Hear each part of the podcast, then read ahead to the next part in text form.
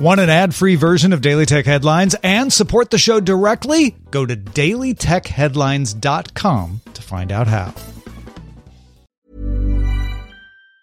Hey, folks, I'm Marc Maron from the WTF Podcast, and this episode is brought to you by Kleenex Ultra Soft Tissues your ally to help tackle your allergy symptoms this season. I love the change of seasons, but nobody loves pollen and all those other things floating in the air that make you sneeze during this nice weather. Kleenex Ultra Soft tissues are hypoallergenic and allergist approved. So fight back against watery eyes and runny noses without worrying about irritating your skin. For this allergy season, grab Kleenex and face allergies head on.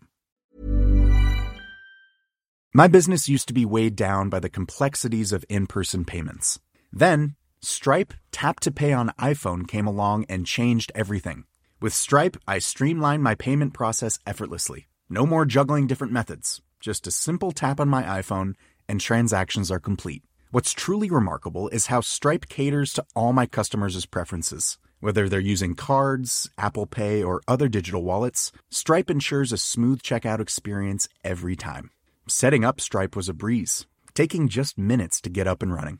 From local markets to global retailers, Stripe helped me expand my reach and grow my business with ease. To learn how Tap to Pay on iPhone and Stripe can help grow your revenue and reach, visit stripe.com slash tap iPhone.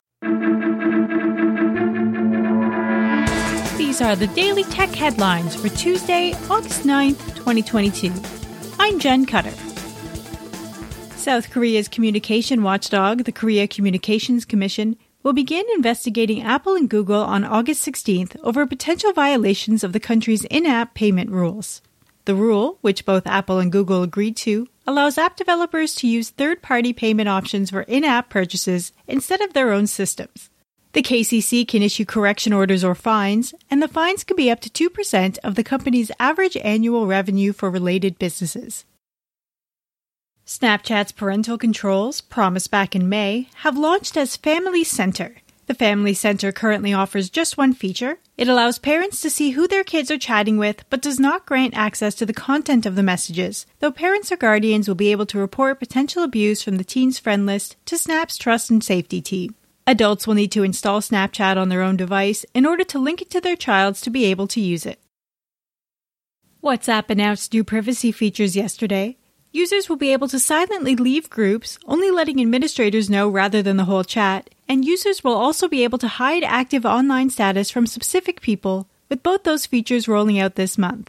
WhatsApp is also testing blocking others from taking screen caps of messages meant to be viewed one time. The company also announced on Twitter users will have two days after sending a message to delete it, up from one hour. Note that all recipients must be on the latest version of WhatsApp for it to work, and you won't be notified if messages fail to delete.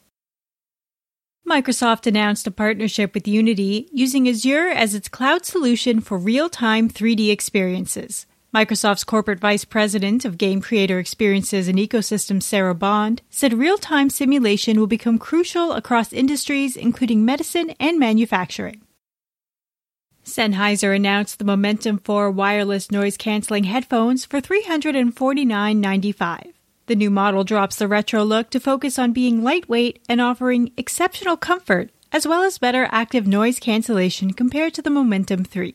Other notable features are multi point connectivity, wired USB C audio, replaceable ear pads, and the battery life is up to 60 hours of playback time. The Momentum 4s are up for pre order now and in stores on August 23rd. Microsoft warned Office 2016 and 2019 users they might experience issues connecting to Microsoft 365 backend services starting in October 2023, but users won't be blocked from connecting. Connections will be allowed until those Office editions are out of support in October 2025. The Microsoft statement adds, these older clients may encounter performance or reliability issues over time. Google Stadia announced two new features. One allows YouTube streamers to switch between Stadia games without having to start a whole new stream each time they want to play something else. And the other is called Party Stream, which lets players stream their gameplay to other players in their party. Party Stream supports up to 10 people and can be a mix of other players and spectators. These features will roll out to all systems within a week. Oppo, a Chinese smartphone brand, and its sub-brand OnePlus have stopped sales of phone in Germany following their loss in a patent suit with Nokia. Nokia won an injunction to halt sales last Friday over Oppo's use of patented technology for processing 4G and 5G signals without a license. Oppo and OnePlus's German sites were updated to make no mention of hardware at all, including phones and smartwatches. Take Two Interactive's first quarter of its fiscal earnings report failed to meet expectations even after their acquisition of Zynga. Take Two reports a net loss of $104 million and adjusted its annual forecast to 5.8 to 5.9 billion instead of over $6 billion. TechCrunch confirmed Groupon cut over 500 staff, 15% of its 3,416 employees across several departments including sales, recruiting, engineering, and marketing. Groupon CEO says the reorganization is to focus only on mission critical activities and will adjust its real estate holdings to be more in line with hybrid work. And a live action Pac Man film is in development from Bandai Namco Entertainment. Yes, I did say live action Pac Man. The film has Bandai Namco Entertainment teaming up with Wayfarer Studios with the idea from Chuck Williams, who worked on the Sonic the Hedgehog film. This won't be the first time Pac Man has been on the screen, as there were two previous TV cartoon series, one on ABC and the other on Disney XD. For more discussion on the tech news of the day, subscribe to the Daily Tech News Show at dailytechnewsshow.com, where you can also find the show notes and links to every headline.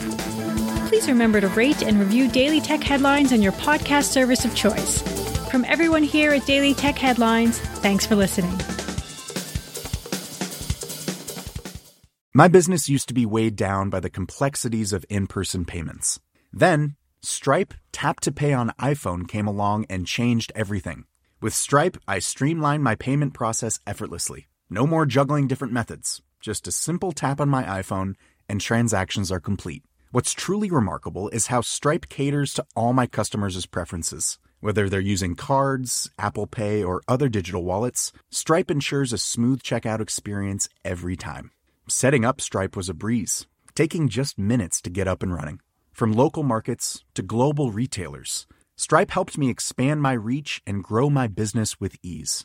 To learn how Tap to Pay on iPhone and Stripe can help grow your revenue and reach, visit stripe.com/tapiphone.